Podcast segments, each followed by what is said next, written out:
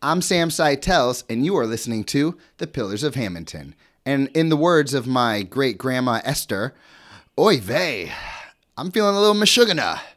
Uh, this is crazy times, am I right, people? But uh, we're gonna be all right. It's gonna be okay. And in the times like this, I need optimism in my life, and that's why I have to talk to Tiffany Bendig. If you know Tiffany, she went through a really, really tough year. She's on here to talk about it, but in true Tiffany Bendig fashion, there are a lot of laughs. She's just great, and she's exactly what we need during this tough time. Ladies and gentlemen, please welcome my good buddy, Tiffany Bendig.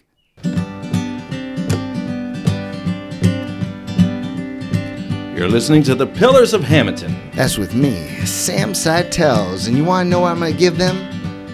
Only the finest that Hammonton has to offer. The biggest blueberries you've ever seen, baby. And they're all here, right now.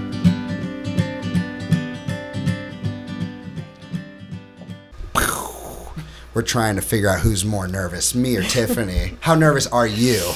Like on a scale from one to ten, probably like twenty.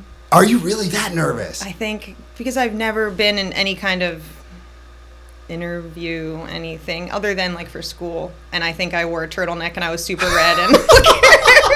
Wait, I think I mean- wore a red turtleneck. Are you talking about like when you had to get up in front of class? Get up in front of any kind of public speaking. I'm just not a fan. Really? It just Do you know I was the same way. Like I would panic a week before. That's- you too. Mm-hmm. Can't get out of your head. no. It just like. Do you think when you're doing it, do you get through it? Like, do you does it, do the nerves go away pretty quickly, or is it like the whole way through? I think it takes a good amount of time.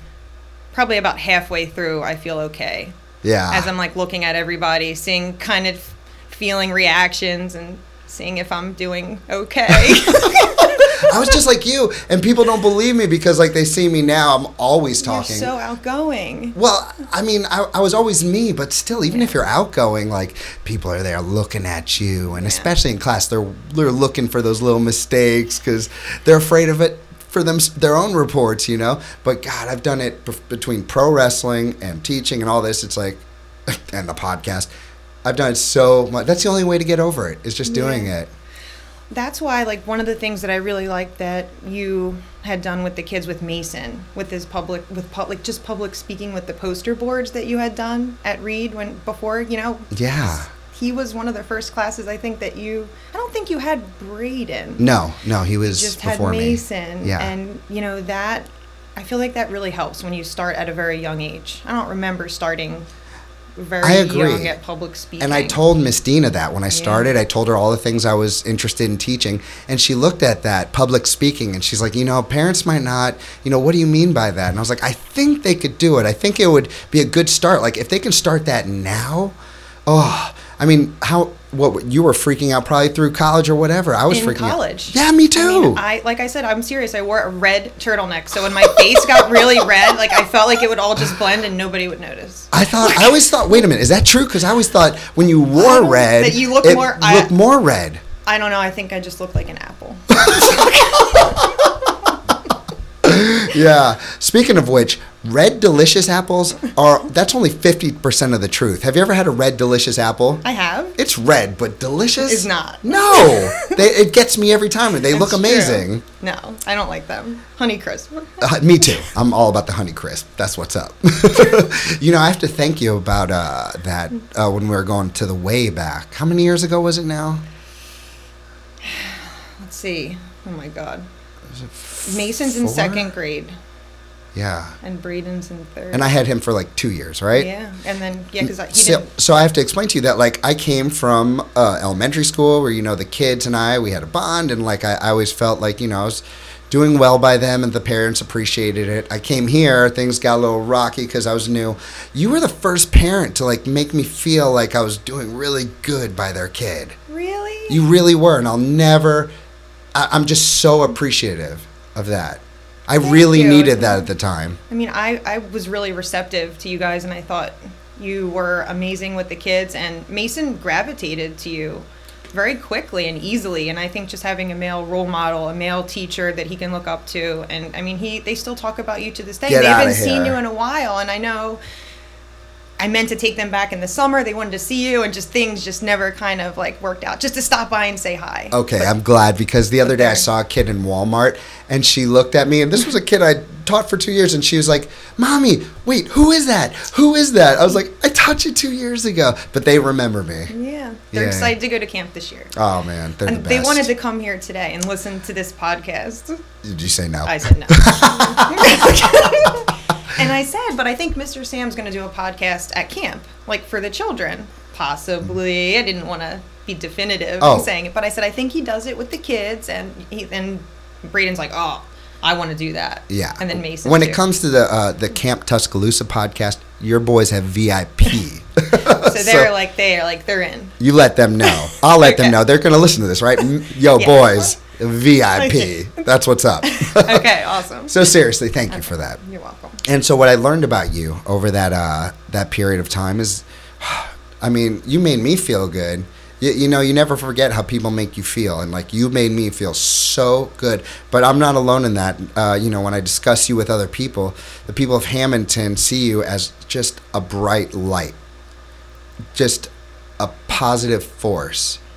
So uh, you got a diagnosis recently that like kind of sent shockwaves through our little community because you know I, and especially in this area where the preschool is because everybody knows you everyone was talking about it everyone was worried about you and all i kept saying to people was how could this happen to such a good person? It's so hard like where do i thank you for all the compliments. I mean i felt so much support from this entire town throughout this whole process through i can't even explain it. It's like unfathomable like the support from donations to the fundraiser that the hammonton high school did for me. Um, they threw a powder puff football game in my honor. Um, I, um, I think it was like let's help tackle cancer like for tiffany tower bendig i have a lot of teachers in the school system. So my brother who should come on here eric tower who's a middle school seventh grade language art uh, english teacher. Like he and my sister-in-law works in the middle school and my brother-in-law is the high school guidance counselor. So i feel like i had a big support from the school and i graduated from hammonton also. And just my friends and my family and the love kept pouring in from work my work families. It, it really was crazy. The whole the experience must whole have been so crazy. and just even the way that i mean oh, coming back from the beginning the way i was even diagnosed i had no symptoms but itching. Okay yeah let's let's start off. Yeah, okay so, so- you were this was only a year and a half ago? So i was i, I was diagnosed february of 2019 and you were diagnosed with? Non-hodgkin's lymphoma. And what is non-hodgkin's lymphoma? It's a blood cancer. So, um, lymph- lymphocytes are uh, one of your white blood cells that fight infection. So, I had cancer in that particular white blood cell. So, your lymphocytes.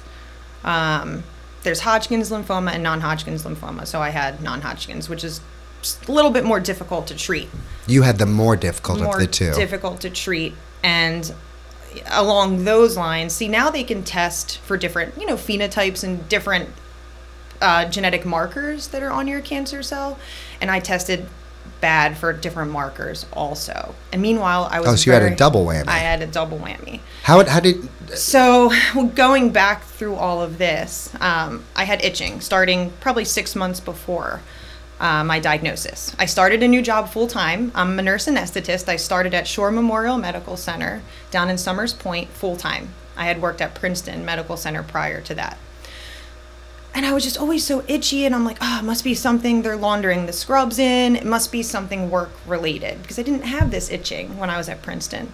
And it went on for months where I couldn't sleep at night. Nothing would take this itching away. And I still didn't and I still didn't think anything was wrong. And eventually in January I had a mass pop up on my chest, like a sternal mass.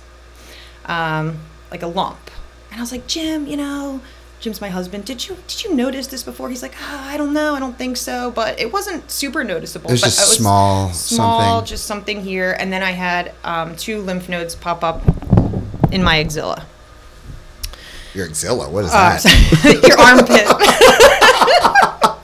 i'm no doctor so you're gonna have to spell it out for me so two lymph nodes in my axilla. Whoa. And I'm like, oh, you know, I'm not sick. Sometimes your lymph nodes are inflamed when you're sick because you get a greater white blood cell response, and that's what helps you fight infection. So people that you know you feel your lymph nodes in your neck when you're sick, sometimes they get inflamed, um, and that's normal. That's a normal response. But my lymph nodes were getting bigger; they weren't getting smaller, and they increased in size, doubled in a week. So I knew something was wrong. So I went to my primary doctor, which was through Cooper, and she sent me right away for. She thought it was breast cancer. She's like, "Let's get a oh, mammogram." Oh, they thought it was cancer right off the bat. She thought it was cancer right away, but didn't spell it out. She's like, "Oh, we're gonna." I guess I know, being in you know in the medical ask you, field. did you start to consider right away that I you didn't. you didn't? I never thought that itching would be a sign. I know. I've never Of heard of that as a symptom. That's blowing my mind. So these things that popped, I'm like, oh, they're not good, but I'm still not concerned. I'm not worried. Let me go get them checked out. Maybe it's just, I don't know, something benign, nothing bad, Yeah. nothing bad. So the primary said, let's get, let's get them biopsied, let's get a mammogram, and let's just go from there and see what, what we find, and get an ultrasound. And you're not scared at this point. And I'm not scared at all. I mean, I think I went to the ultrasound even myself. I didn't I didn't think anything of it. I had the mm-hmm. mammogram, I had the ultrasounds first of everything and nothing really showed up terrible except the inflamed enlarged lymph nodes and they're like oh you know we can't really tell this mass here is not showing up as anything it, did you fall i'm like did i did i fall ah. like how could i fall and i think i would have broke my nose before i yeah, had a, had a getting lump, a lump on, my on your chest. that would be really weird. So That's a I'm like- weird question. So I'm like, I don't know. So I, I waited. I went back to the doctor, and she goes, since all this is inconclusive, let's get a let's get a biopsy at this point. So I had a biopsy of the lymph node, and then that's when I was determined that it was non-Hodgkin's lymphoma. Were you in the office when they told you this? Did no, they was call actually you? they called me, but at a very bad time. I was driving home from work, and I always thought that was against I protocol to call people when they're driving. and she didn't ask me if I was driving. She could hear that I was. I, I thought she could hear that I was on my Bluetooth, and I just had to pull over. I was just You pulled over. shocked, and I mean, I couldn't believe that she's telling me. I'm like, wait, what do you mean? I have lymphoma. What does that even mean? Like, it didn't even sink in.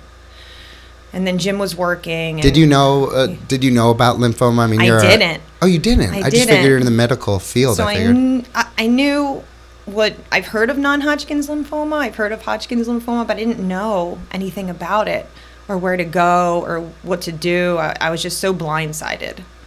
Like you know, I'm like I, I was lost. so, what was the first thing you did after the phone call? I called Jim at work and he was busy and you know he didn't answer the phone and I was panicking.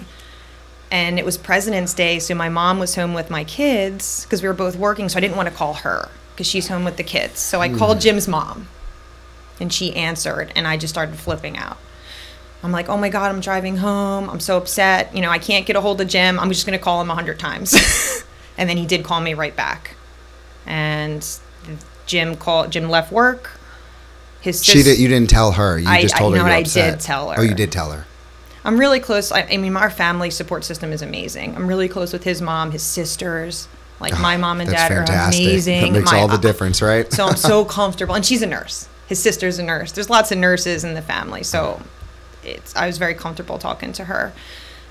And then Jim met me at home with my parents, and his sister actually picked Braden and Mason up because I didn't want them to see, to see me at that in that moment. Mm. I just wasn't ready to, you know, I didn't want them to see me have a breakdown. well, yeah, I just you must wasn't have been- processing anything. I mean, what, what were you crying? I were was you? cry- I was like shaking, and I think I just walked in, and Jim hadn't said anything to my parents, but they knew something was wrong. They knew about the lumps. They knew about the mass, you know, and but nobody else. I didn't t- tell anybody else about it. No other family members. So we just sat down and said, okay, we need a we need a plan. Like we need a plan. This is like what are we gonna do? I called work. I'm like I can't come into work tomorrow. Like I need I need a day. And you know I, I was working every day, eight hour shifts. I'm like I just need one day. I need to call around. I have to figure out where I'm gonna go for this lymphoma that How is how is uh my man Jim doing? he was really upset, but he held it together. Like I feel like he cried at times, but not in front of me. Like he wanted to be strong for me, um, and he was. You know, and I'm like, you have to be strong for the boys too, because the boys are older now. Like they understand. They Like Braden it. knew. Yeah, Braden especially. something was wrong. Right He- away. Right away. He. Aye. I was gone a lot of nights for testing, and he knew. He's, He's like, "Where's mom? smart Where- boy." Where is she? Like, she doesn't do 24-hour call anymore. She's home at night, so why is she not here?" And he asked him three questions, and he's like, "Tiff, you have to." Like as soon as you're done getting your, I think I was getting an, an echocardiogram. They were just checking my heart function. Multiple testing needed to be done prior to me starting chemo, whatever kind of chemo it was going to be. And I got home, and Braden had said, "Mommy, you know, I know something's wrong. Like, do you have the cancer?" Oh, why did he jump I right think to that? Jim said, "Mommy's sick," or "Mommy." I don't even remember the sequence. and was he already educated a bit on on what cancer is? He knew what he had said. Does mommy? Do you have the cancer that I wear the p- pink socks ah. for? Because in soccer they wear the Oh, pink socks breast and- cancer. For breast cancer, and I said no. And then his next question was, you know, are you gonna lose your hair? And I said yes. And he started crying his eyes out. And then he said, "Are you gonna die?" That were the they, those were the three questions that he asked me. And I said, I am going to lose my hair, but it's temporary. And I'm not going to die. Like, that's just out of the question. So now I'm like, I have to be strong for these kids. And I'm going to do everything in my power to be strong and make a truth to this. So you were sitting there looking at him in the eye and let him know you're fighting through this. And Yeah, like no matter no matter what. And I think the biggest thing that they were I can't imagine what that conversation must have felt like. I- you know, six years ago before I had kids, that would have been one thing. Now I have my own kids. You know, I feel like these are the kinds of things I play over in my head on those worrisome. You know, sometimes you worry as a parent. Like I've played that over in my head. That kind of situation. It's like, and you've done it. That must have been incredibly difficult. just to see the the look in his face and to see him sitting there crying hysterically when all I wanted to do was break down and cry. And And you didn't cry. and I did. And I, you know, I think it's good to show kids emotions. I think they, they need to know, like, appropriate emotions. Like, you can be sad, you can be upset, like, you, you 100%. can cry. It's okay, you know? And I think the biggest thing, though, through all this was the hair loss. They didn't want me to lose my hair because they thought they wouldn't recognize me as their mom. And my long curly hair was a big deal to them. They're like, "How am I going to know that you're my mommy?" Like I know you because of your your your long curly hair. And I said, "Your whole life. That's a that's how they saw me. yeah. So I'm like, all right, we're, we're going to fix this. This hair is going to go. I'm going to chop it off. As easy as that. I'm like, we're going to donate my hair. We're going to make this, we're going to turn this around. We're going to make this a positive thing. Because that was the one thing that they were both worried about. Braden more than Mason. Mason, we had sat down and told him later, and he was just like, okay, mommy. Like, okay, mommy. You'll be okay Yeah. Um, so my friend um, Marla Haynes, who owns um, the beau- um, the hair lounge, mm-hmm. right in the middle of town, she closed her shop for me, and I had thirty people in there watching her cut my hair, Thirty people. and my family and a couple close friends, and she And this is before chemo started. This is before, I mean, I had my diagnosis the 18th. The lump popped out January 29th. Two weeks later, I'm diagnosed with cancer. I'm trying to think. So that was February 18th. I knew I was getting chemo the beginning of March, like starting March, you know, March 4th. I was trying to determine, I ended up going to Penn. I was initially, I know I'm kind of jumping around. Yeah. I'm just trying actually while you're going through that, just trying to imagine the scene Okay. in the In the- salon. it was I mean, some of Jim's coworkers had donated like food there, and I'd brought champagne, and I'm like, oh my god, we're just gonna make this like a celebration. And Mar, you know, Marla cut my hair, and Jim had picked the boys up from school and brought them there, and my sister-in-laws had all these boards, these notes, had all the family write notes while I was cutting, getting my hair cut. I didn't even know, like support notes, and bought me like a Wonder Woman bracelet and made the kids T-shirts that said "My mom's a superhero," like all this amazing stuff. And just made me feel like so special and so important and involved in my children and the boys thought this wow mommy's like doing a good thing so this is this is okay like sh- this is fine now so I cut my hair and they were okay with it. They're like, okay, we, we could deal with the short hair. I still know that you're my mommy. Did they shave it down or just cut it really I short? I cut it short, and then after my first round of chemo, I shaved it. How did you feel when you first saw yourself? I actually felt like GI Jane. A, ba- a true badass. I'm like, you know, like drop down and give me twenty. Like,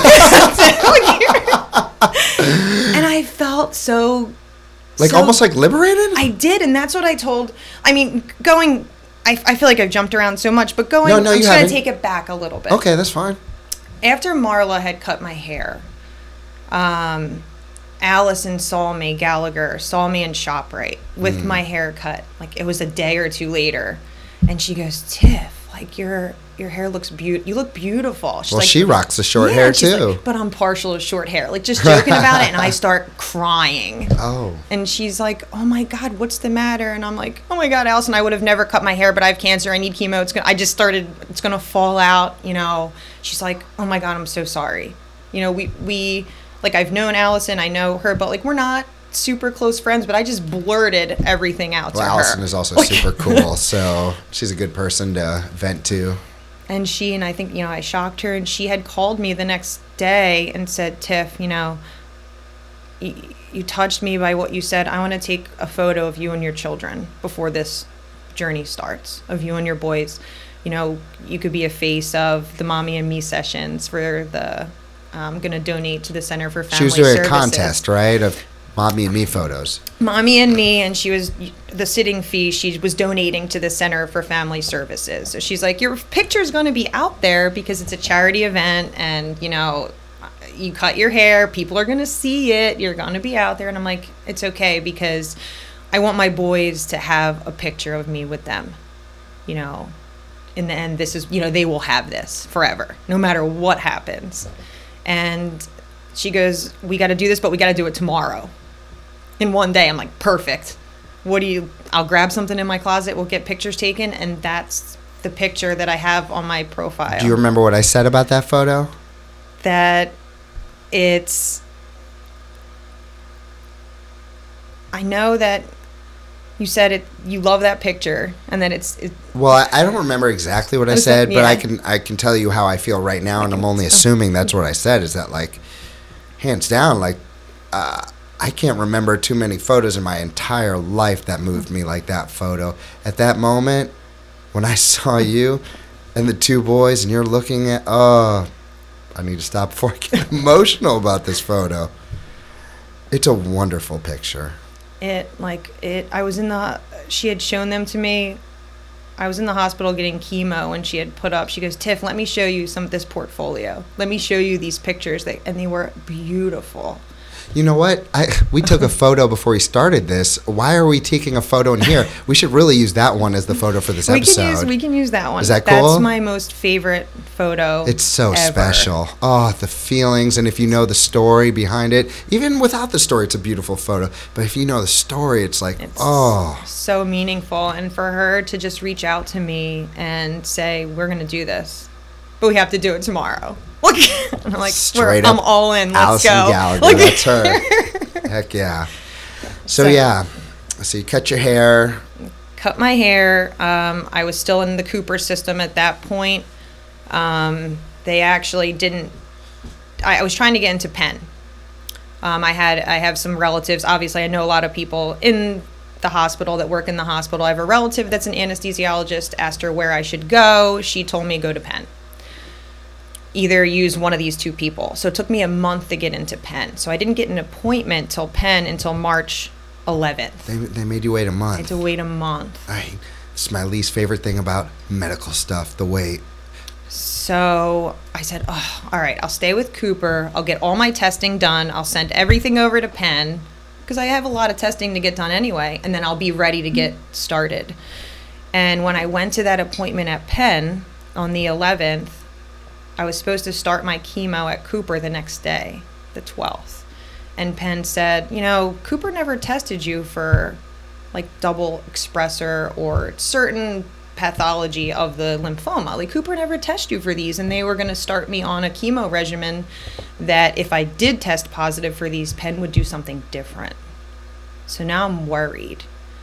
And Penn said, listen, move forward, go with the chemo that Cooper has.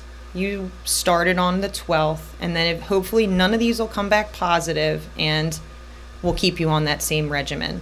And at that point, I just knew that this was going to come back positive, and I was meant to be at Penn. And then I got that phone call after I already had one round of chemo, which was outpatient chemo. Eight hours I was there. When these markers came back positive, Penn switched me to a week long of inpatient chemo for six days straight. What was your schedule before that? One day of outpatient chemo every three weeks. So a day of chemo, one day, all for two Do, weeks. do you suspect that things would have ended up different if I honestly do. And I went back to that Cooper doctor, and I'm not blaming any anybody or not blaming anything. And I said, "Why just? I'm just curious as to why I wasn't tested. Like, why was my pathology not tested for these markers?" And he had said, "Tiff, uh, he didn't think I had any of them. I'm healthy. I had no symptoms. I had no nothing. Typically, patients that present with these markers are very sick." But the thing is, is like I always say this: like, why not test for all of it? Yeah. Why not? We're saving money here. We're saving a few bucks for someone's life. I always say that. Like, just test. I had the same issue this summer with Ashy when he was so sick. It was like they would.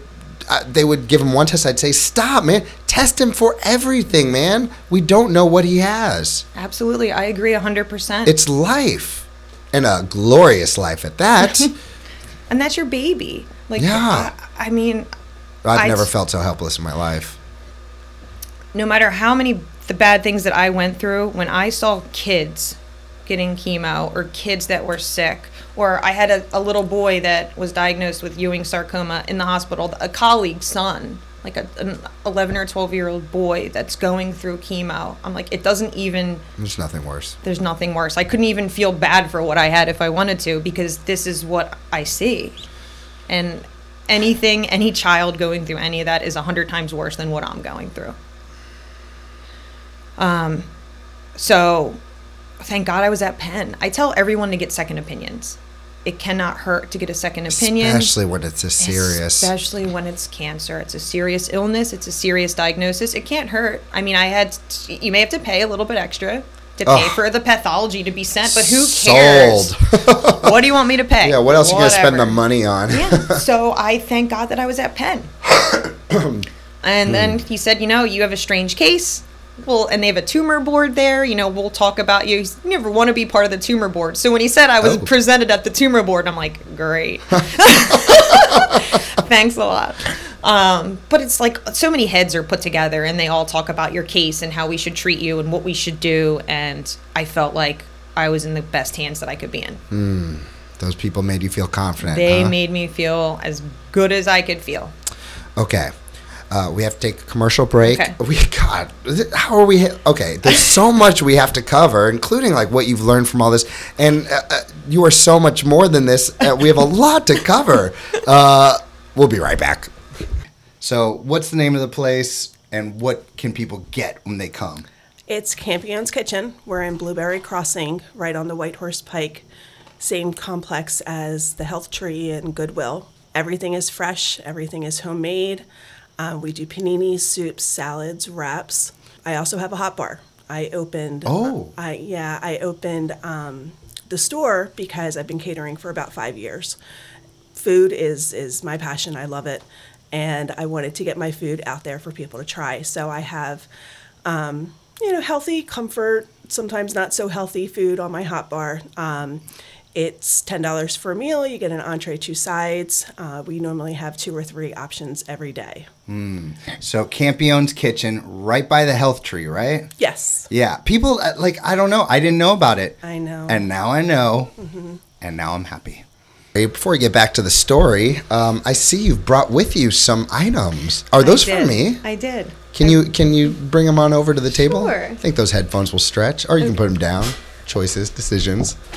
And you brought it in a bag. I did. is this? Well, it's like a clothes bag, but All right. yeah, secrets. I feel like it's my birthday. All right. So I'm opening this red and white. Oh, this is for Reed Preschool, isn't it? Look at this beautiful book. You know I'm all about this, right? I didn't know if you had this book or I don't. okay. But if I saw it, I would buy it. This is the ki- so people. I'm looking at the kindness book. The illustrations are so cool. This is the perfect kind of book for me to read to the kids. Thank you. I I love kindness and I teach my kids kindness above all else. Do you? I do because I was bullied in school. And I tell the kids that the kids that I still remember the names of the kids that bullied me, and I'm 38 years old. Why were you? Bu- hold on, I'm gonna put this on the floor. Is there something else in this? There is. Hold There's on, one more on. little thing. Before we get to that, let's That's- get to the world's best jokes for kids. I bet there are some zingers in this one. I wanted humor is the best remedy. I feel I love comedians. I love humor, and my favorite joke was on page one for kids. So I had to get you this book. So I have to read you my favorite joke real quick. Yes, absolutely. Give it to me. And the kids are sick of me saying this joke because I say it every day for the last like year, I think. Who's your, who's your favorite comedian? Sebastian Maniscalco. Of course. Have you seen the one about how uh, when people used to uh, ring the doorbell back in the day versus It's now? so true. Yeah. Army crawl. yeah, back in the day, it'd be like, "Who's here? Right. Get out the soup. Get out the food." Now it's like, "Who's here? Dad, Mom, get down. Why didn't they call first? He Jim and I saw him before he was famous. We paid like twenty bucks for a ticket. Oh, he's huge now. He's selling yeah, out stadiums. 10 this was a long time ago. Now, yeah, we can't even get a ticket to a show. yeah. All right, let's hear But okay, the favorite kids joke. What do you call a bear with no ears? what do you call a bear with no ears? I have no idea. Buh.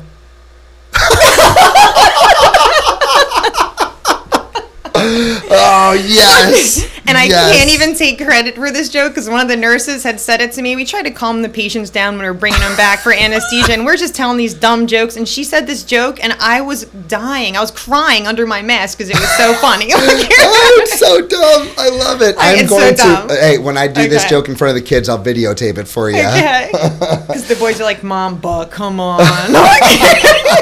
you said this so many I don't know, boys. I, she sold that pretty well. I'm in stitches. Okay. yeah, well, thank you for these gifts. You're these are welcome. awesome. I love this stuff. All right, so okay, your hair has been cut, and now you are in a really strong uh, re- uh, regimen of uh, chemotherapy. Yeah, so I had to do six rounds of chemotherapy, which I was hospitalized on a Monday and I was discharged on a Saturday. Um, so what was that week- like for those of us who have not experienced? The chemo, the worst part was just being in the hospital. Getting the chemo, I was on the continuous chemo, so like a hundred and some hours of continuous chemo. But just by the time you're admitted, by the time they discharge you, and the first time I had a roommate, and she never slept and she was you know and i just couldn't sleep either. And i was in a room with no windows and i felt i couldn't even move my pole to get into the bathroom and i was just crying. And i just said oh my god like how? I'm getting chemo. I'm using this bathroom. I'm sharing this bathroom with someone that's not getting chemo. Like how is this even okay?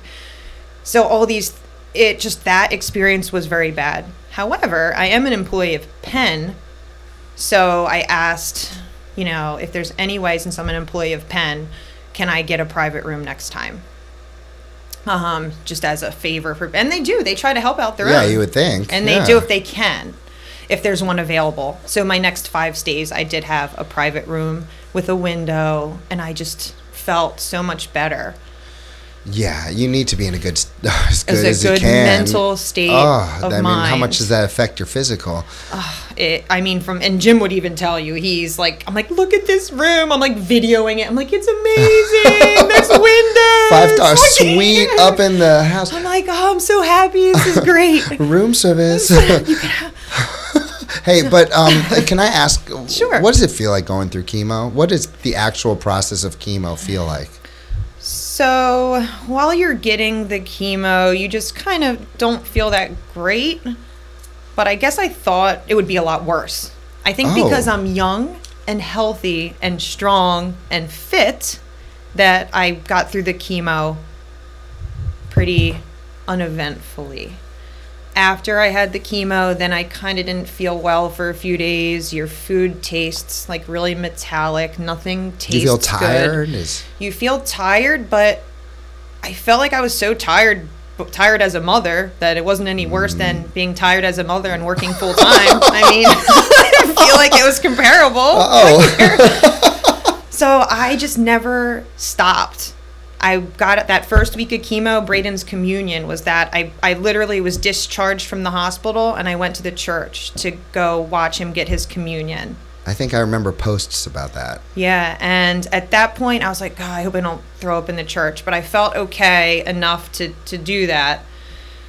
And then it's just every time I was in the hospital, I didn't want to miss anything. I didn't know what the future had in store for me, and you know, being a being a nurse anesthetist, being on call, and now being stuck in the hospital for a week, I'm already missing everything that week that I'm not there, and it's killing me.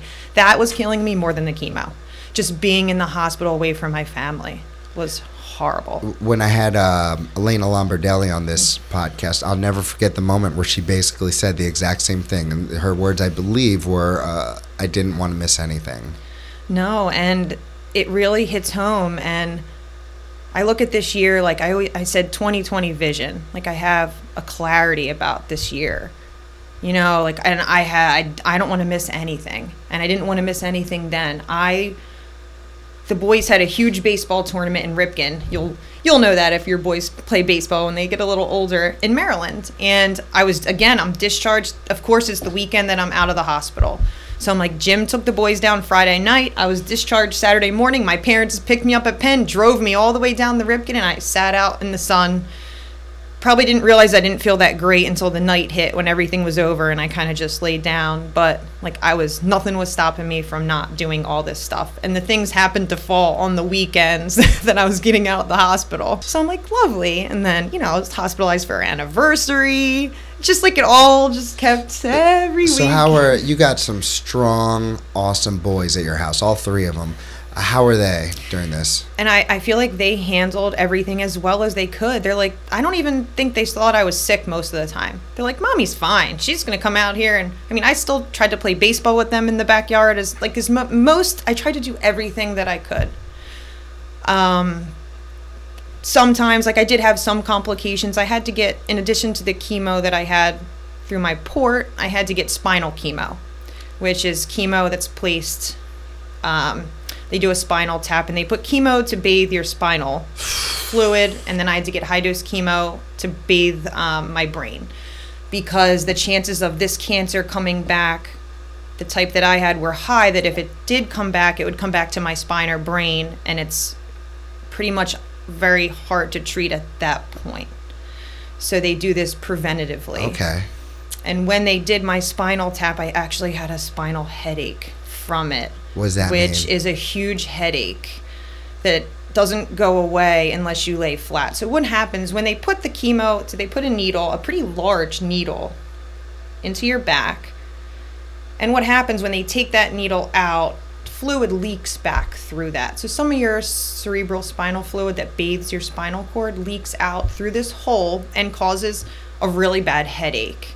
Wow. Really And, bad, huh? I mean, I have never felt a oh, headache like Oh, brutal. that. Brutal. Where within 10 minutes of me standing up, I had to lay back down. Oh. And this went on for three weeks. Oh no. And I was. Three weeks? I tried to take some medications to the only treatment is and moms get this when you do an epidural sometimes like we put in epidurals you can get a, it's called a post-dural puncture headache like a spinal headache um, the only treatment is to do a blood patch which is take blood from your body and to put it kind of like plug the hole kind of to say in your back Oh, that's weird. and I didn't want that because I said, why? I just can't fathom putting blood that has cancer in it into my back that doesn't have cancer in it right now. I mean, I guess I just thought it was common sense, but Penn said no. Like this is this is it's okay. This is how we treat people, and I'm like, no, like I'm not. I'm not okay with that. Really? You were going against the doctors? I didn't at that for that I didn't agree with. Wow. And I said I just can't in my mind if there's a point zero zero zero one chance that my lymphoma can reoccur in my spine with this blood patch, I don't want it. Like I I'll mean, wait, were they I'll saying though that that's not how it works? Like, they is- said that the ch- this is just the treatment and the chances of that happening are not high. Like they're Oh, like there they're is a chance, though. I, I mean, I guess they said this is still the Oh, treatment. Okay. Well, there's still a chance. So okay. And I mean, I just said no. I'll suffer through it. And I would just lay on the bleachers and watch their baseball games upside down. And I would just lay flat. And I remember laying in my dad's truck at the Little League. I'm like, just let me know when Mason's up to bat and I'll sit up and watch him and then I'll lay back down. This whole experience did time seem to move slow or I, you know, I feel like now that everything went by pretty, pretty quickly. quickly? yeah, like you just get through it and you do it. And I mean, all of my stuff ended in November. So it went from March through November because I needed some radiation after the chemo. Was that? Did you know that it was going to all come to an end in November, or was this like November? Tell me about finding out that you are going to be okay. Um, I found out in August that my PET scan was clear. And I remember Jim sitting next to me and we're there and they're like, Your PET scan is clear, but you're going to need radiation. So Jim's like, Man, I thought you would be so much more excited than you were. And I'm like, Well, I am excited, but now they're telling me I need radiation. And like, that's what's Why like, do they? sounding why? in my mind. Why do they need? They wanted preventative radiation along with the preventative spinal the preventative because my mass was so large. Okay, so it's preventative. So it's you, all preventative, but but you, so you weren't feeling that stoked that knowing that I was like, stoked, but I'm like, oh my god, I still have to go through more Yeah. stuff. right, and you must have been pretty what, tired at the point. And what does radiation entail? Like I had no idea Mm. what I had to go through, and the radiation was worse than the chemo. It was torture. The device that your face, when you have radiation to your head or your neck, it's like a How does it go? I don't. know. What, what do you do? you have to get i want to say it's like a paper mache it's like this mask that they mold to your face and your head is locked into this table so you cannot move so your head and neck is locked in where you can barely breathe through this apparatus i could feel like my neck going up and down i have a mouthpiece in my mouth they clamp my nose off and i have to breathe through a goggles and a machine and follow commands I tell you, this was torture. Lovely. Torture. And I'm like, oh my God, I can't move. I can barely that sounds, breathe. That sounds like you know the thing that nightmares are made of. pretty, pretty much i'm like i told the physician i don't know how people do this like i don't have high anxiety or anything but but if you did you would not be able to lay here and do this Yeah, like this is terrible yeah. And he's like yeah it is like this is No terrible doubt. he's he like probably gets people freaking out all the yeah, time. he said we are trying to find ways like with music therapy or just certain kind of therapies to help people. I'm like Drugs. music therapy. I'm like yeah, people need to be sedated. yeah, Like- sedation. That's about it. and I'm like, oh. yeah. So, but then finally, everything's over in, in November, and I was I was great, I was good, but then I was so worried about returning to work because my job is so stressful at work, and now I have to transition back into a normal life. It- just kind of like, can I do this? Like, can I go back to doing this again? You know, Why were you at a point where you were just mentally? I think I was just physically drained. I was mentally drained, and, but at this point now, I you know I, I gotta face. I gotta go back. Like this is reality. Like I'm done now, and I'm gonna go back to work. And I started going back to work three days a week to ease the transition. What was the moment like uh, for Jim and the boys, knowing that everything's okay? Uh, they were like the boys were like yes, like they they knew it. Like they're like, of course, mommy, that you're fine. that's like, got, that's a I testament mean, to you. It's like, it's your fine. Mm-hmm. attitude, it's the way you handle yourself. Uh, I'm sure you were a champion through the entire thing, and I think one day as they as they grow older, they're gonna know that even more, and they're gonna appreciate that. I can I, I know Mason was not affected because he had asked me, he goes, Mom, can you get cancel next summer too so you can have off the whole summer with me? Wait, has Mason changed since he was at Reed preschool? He's just like, la Da-da-da-da-da. He's like, your hair doesn't itch me anymore. I just sweet snuggle. I'm like, okay, you're unaffected. And Jim, he must have just been. Jim, uh, you know, Jim was off with me for the entire process. He was. Yes. I don't know how I would have done it without him. Yeah. Um, he had a luckily was able to be off me the whole time with you know people donated time to him to help cover like health insurance and my friends like sh- tons of shoprite gift cards and my friends everyone came together like they donated all this stuff to me and like with the fundraiser through the high school and I mean, I had so much love, and like there is a South Jersey Cancer Fund that also helps pay some bills and utilities if you're out of break what? It's Just- Hammonton. It's Hammonton is uh, Hammonton is the place. Like if you and I were living in New York City, if you were living in New York City, uh, this would not have happened. No. What I'm saying is like here in Hammonton, we care about each other. We truly do. It's not it's not a facade. It's 100% love, and especially someone like you who brings such a positive brings such positivity to Hammonton. Like everyone was saying the same damn thing about you. How could it happen to someone who's such a good person? What could I do for her? You know, everybody. I felt the love, people like love from everywhere, from even from and and the love from the community was amazing. Even people reaching out to me, like I hope I'm not overstepping boundaries, but you can always talk to me. Elena reaching out to me, like Kim Velarde reaching out to me, people that you know, even Kristen reaching out to me, like people like you know, she said it's like the secret society you don't want to be in, but we're we're all here together. She's got Kim Velarde. Kim Velarde. She's gonna be on my show soon. I just met her. Yeah, so hey, she, I had how reached. cool is she? uh, she's amazing, and and I had reached out, uh, just this whole circle of people that came to my rescue and that still ask about me today. yeah, yeah, you are loved. Hey, let's go back. I know you think we're going back and forth, back and forth. It's like Pulp Fiction, right? It's all- it's all good. That's what this It's episode's about. Um, so you got your haircut, Okay. and now we're going to the way back because Way back. Um, I know that this haircut was huge for you because of something that happened to you. Uh, we're going all the way back to when you were Yeah. talking about you being bullied. I could have elaborated on that when you mentioned it, but I saved it for this point in the episode. I, I think uh, when you describe the story, people will know why. Yes, when I when I was two years old, I was bit by a dog on the right side of my face, and I don't obviously remember any of it, but it has impacted so much of my life to pretty much the career that I have today. Well, what did the the damage do? Um, um, from being from I've had to have multiple surgeries throughout Multiple school. surgeries. What kind of Um, surgery? Plastic surgery, revision, scar surgeries. I was bit so bad that luckily I have vision. The whole when you're two, you're tiny, and it was a golden retriever. It wasn't, you know, it and it and luckily it did have a softer bite because golden retrievers usually don't bite people. It was my aunt's dog, and she didn't have children, and it was on. I think it was Thanksgiving, and the dog just somehow felt threatened, and I reached for food at a table, and it had bitten me, and took off the whole right side of my oh face my god. where my dad threw me in his lap, drove me to Kessler when it was oh. open, and they just stitched me up real quick and sent me to CHOP. And you don't remember any of it. I don't remember. Good. My my mom was deathly afraid of dogs.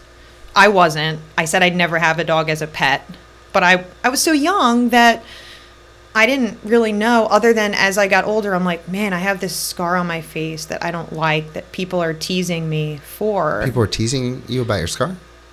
people a boy would hit me in the face with his backpack a, a boy drew a picture and said it was a self-portrait of me and it was a picture of frankenstein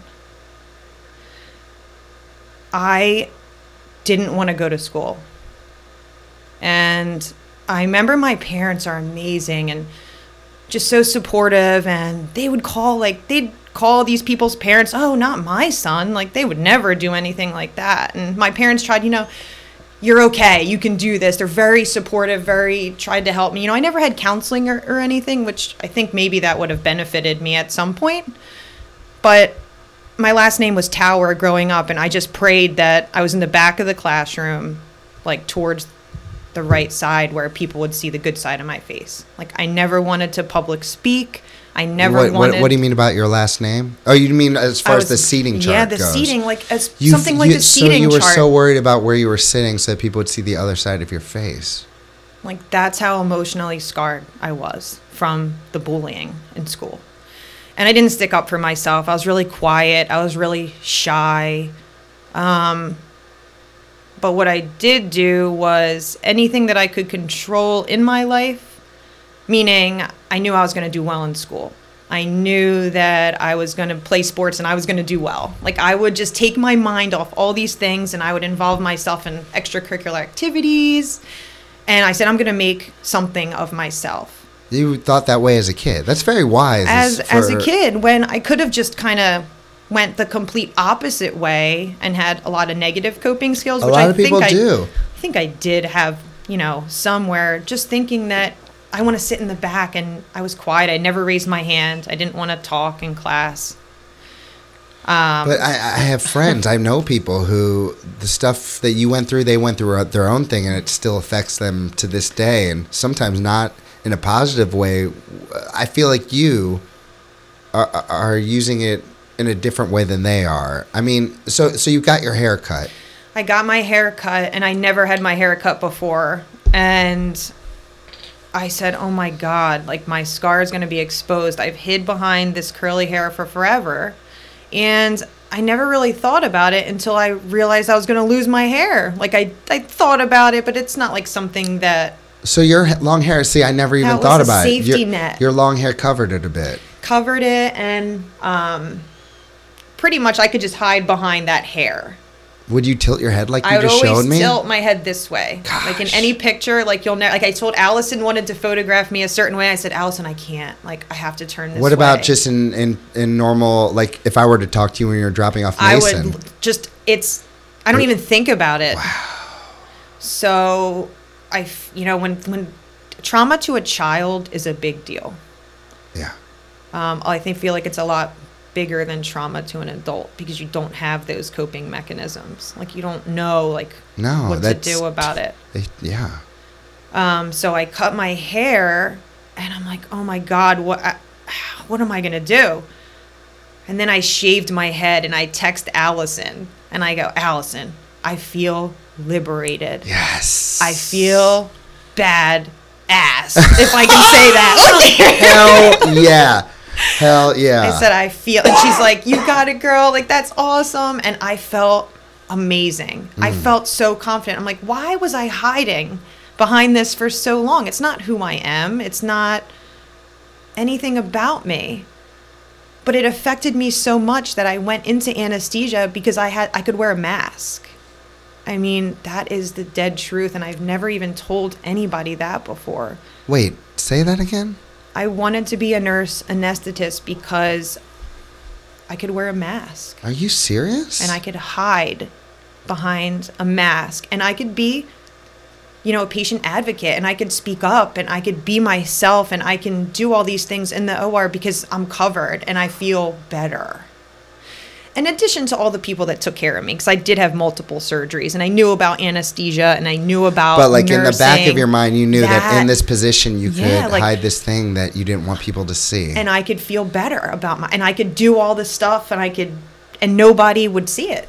And that's how like that's how And it took this to finally liberate you, huh? all this time to actually liberate me and I feel like more beautiful now and like more confident and I feel better.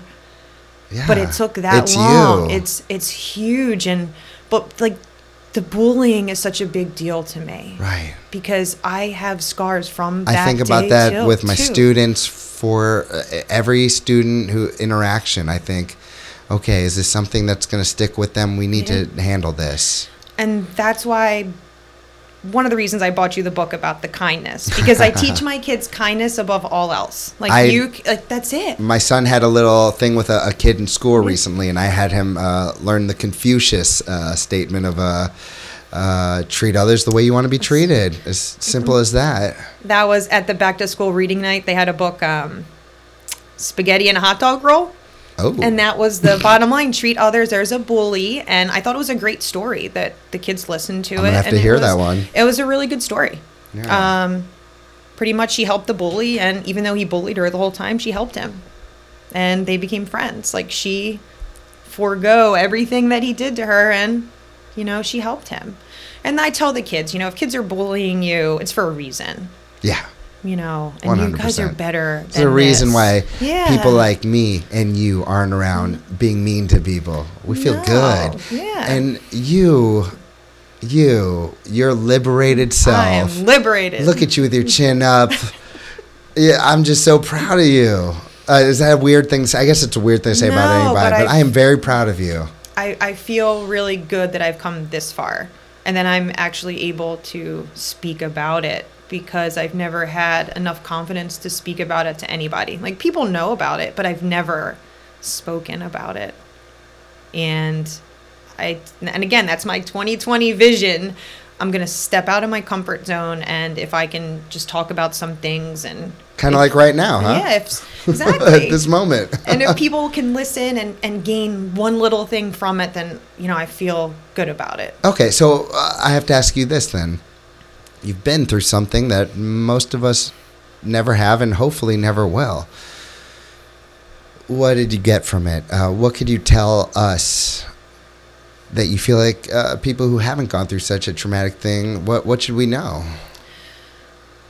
I feel that positivity is so is so meaningful and so strong. Like there's a connection between like doctors treat disease and illness, but emotions and your mental well-being also play into that also play into play into everything.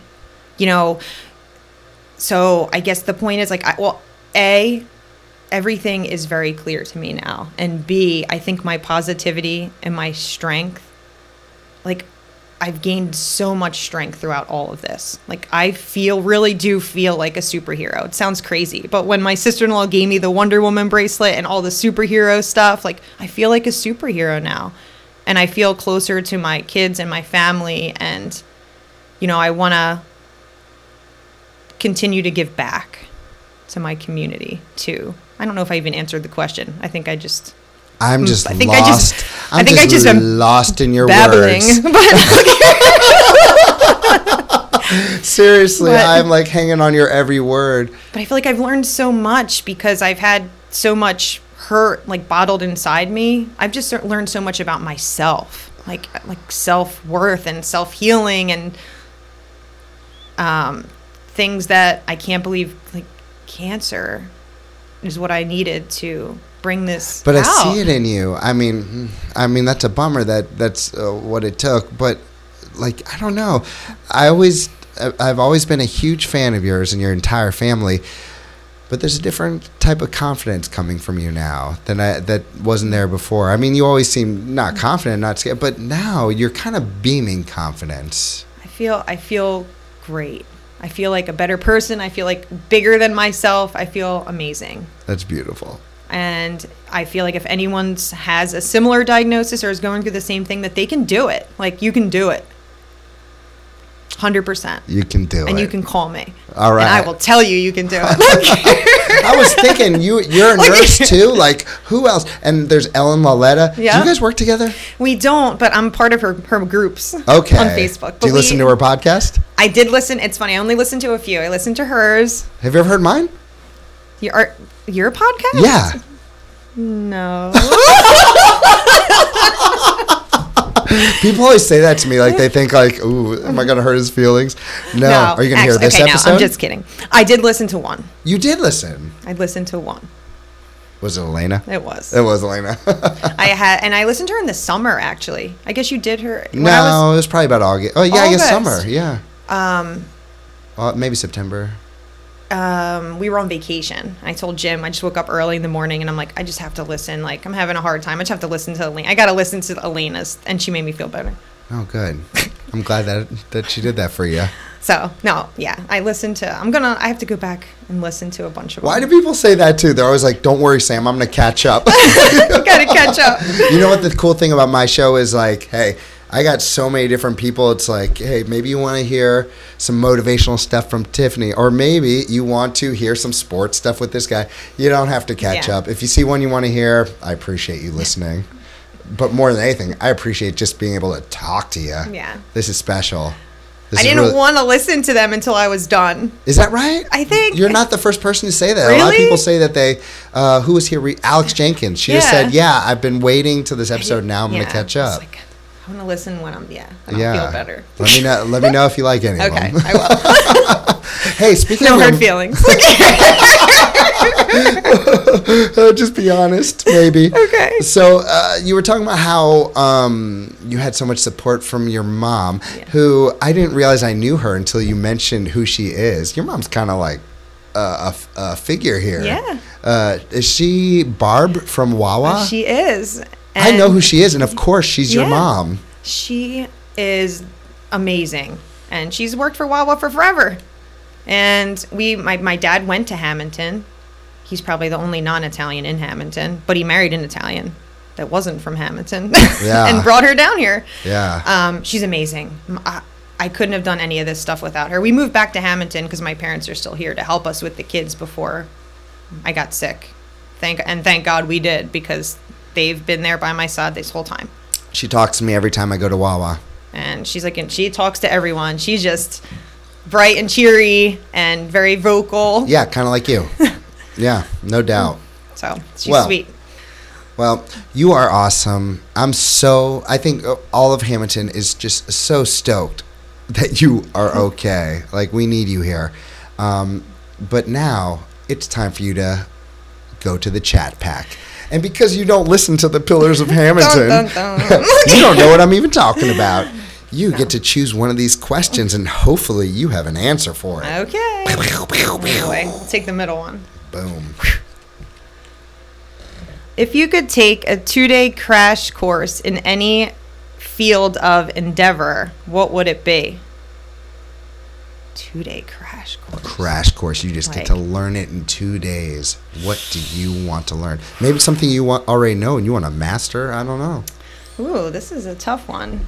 Hmm. Oh, they're all tough. Oh, they're all boy. tough. Thought I was gonna be easy on I you, thought you would Tiffany be- I Bendig. know. Can't you no, be I like you, me? but no. Hmm.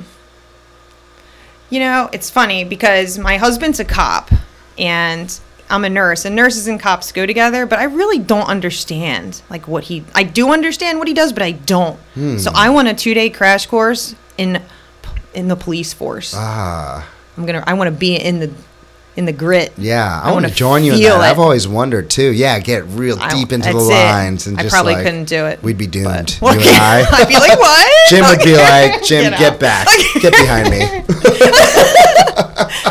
But then I could really, especially now. I mean, Then they have a heart. Those poor. I feel bad for some of the police right now. I mean, they got a tough. They really have especially a tough job. Especially, I mean especially in the last five years Yeah. with the uh, yeah we'll leave it at that. we'll leave it at that okay. question number two oh she's picking the gonna pick green the- one that's actually the kids chat pack It is? left over from summer camp i threw that in there Aside from any family occurrence, marriage, special anniversary, birth of a child, what event or accomplishment would you consider to be the highlight of your life thus far?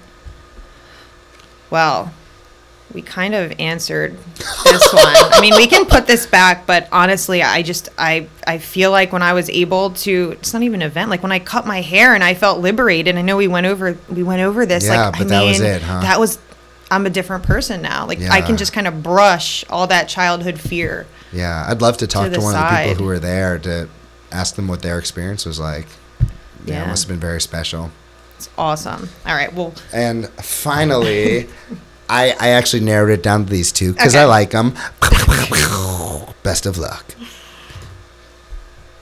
if you could have been one Okay, I'm sorry. If you could have been the one who discovered any now famous person, athlete, author, movie star, singer, whom would you have wanted to discover before anyone else had ever heard of the individual? Holy cow, that was very wordy. Jeez. but uh, do you love the arts? Do you like music and movies? And I do. Um, I like I like music. I, I love. I mean, we're I a mean, very you love to athletic family. I did love to dance. I mean, initially, like dancing is an outlet. Like dancing makes you feel good. I saw that video of Jim. Uh, Jim posted a video a couple years ago of you like just breaking out in Disney World. I don't know if you were dancing with Tinkerbell or what, but like you were just like he's like, of course, there she is dancing. just going for it. I mean, I, I do I do love dance, and I'm a big fan of you know lots of big fans, big fans of Misty Copeland, everything that she's doing for the world of dance. But we're a big athlete family. Like I feel like if I didn't throw out like a big baseball player, like my kids would kill me So- because yeah. I think you know they we love the Phillies, and Mason is in love with Rhys Hoskins, and Braden is in love with Realmuto. I have to somehow Oh, pick dude, one of them. Dude, you can't do that. Man. Yeah, you know what? For the sake of your two boys, I'm gonna let you pick them both. I'm gonna Go have to because gonna have to. they're gonna listen to this, and I can't just pick one. No, you can't. You But- can't. And on a side note, I hope uh, Mason, you remember when we used to play catch back in the day? I was the first dude, uh, uh, obviously outside of Jim, but I was the first dude to play catch with you, man. We got to see Bryce Harper's first home run as a Philly. We were there that game. I had one treatment down, and we went to a Phillies game. They both got balls from the ball girl, and we saw Bryce Harper's home run. And I was actually, and we were in the back of a uh, Franco hit a home run too, and there was a picture, a professional picture with us in the background. So I need to get that Oh, nice. and frame that because that was really meaningful. Yeah, 100%. Very boys, cool. awesome. Yeah, you definitely have a. You got some real boys in your house. I do. I can't be ones- girly. No, I mean the big ones carrying around guns and just shooting the meat that he eats and bring the boys with them. I mean, got some boys. I do. I got some manly, a manly man, and mm. some gonna have some manly boys. but, but I love them to death, and they're awesome, and they help me get through all this. Like, Yeah. Braden wrote me a letter whole- and said, "Mom, I will battle this war with you." Like battle. That's the word that he chose. And in my office, I have four boards of hundreds of notes that people have written me. That if I'm feeling bad, I just look at a note and I'm like, "It's awesome. I will battle this with you. I will. We're gonna battle this." Hey guys, if if you just like that, you don't even know. You don't even know these boys. Uh, these boys, they're special. Love them. Everyone know. Everyone. It's not just me. Everyone loves them, but I love them. So, do you have any shout outs before you want to get out of here? Um, a shout out to my Shore Hospital family who I was only full time with them for five months and they donated. I didn't even need a food train. One of the owners of Blitz's Deli in Ocean City, Joan, she del- they delivered food to my house. Whatever the kids wanted. Whenever I was in the hospital for that full week, they donated food to me so my family could eat while I wasn't there and Christina Hershey, who's an awesome CRNA that visited me and brought the food, and all these note cards that everyone wrote me, and my Princeton family, also Princeton Medical Center, the, my colleagues there, and my old nursing school sent me donations. My TCNJ family. I mean, I have the love that I had from this town and even from outside of town was crazy. Like I couldn't even believe it myself. I'm like so grateful and thankful to Hammonton and to all of these people. You're an excellent example of, of someone who brings positivity wherever they go. I say it over and over again. It does not matter what you say to people, it's how you make them feel. And I have a feeling that you make everyone feel great because that's how you make me feel and everyone that I know. And this just shows that how much uh, they really do appreciate that and care about it. And we're just all so happy that you're back, you're stronger than ever, and uh, the best is yet to come. That's it. 2020 vision. Hell yeah. All right, Tiffany Bendig,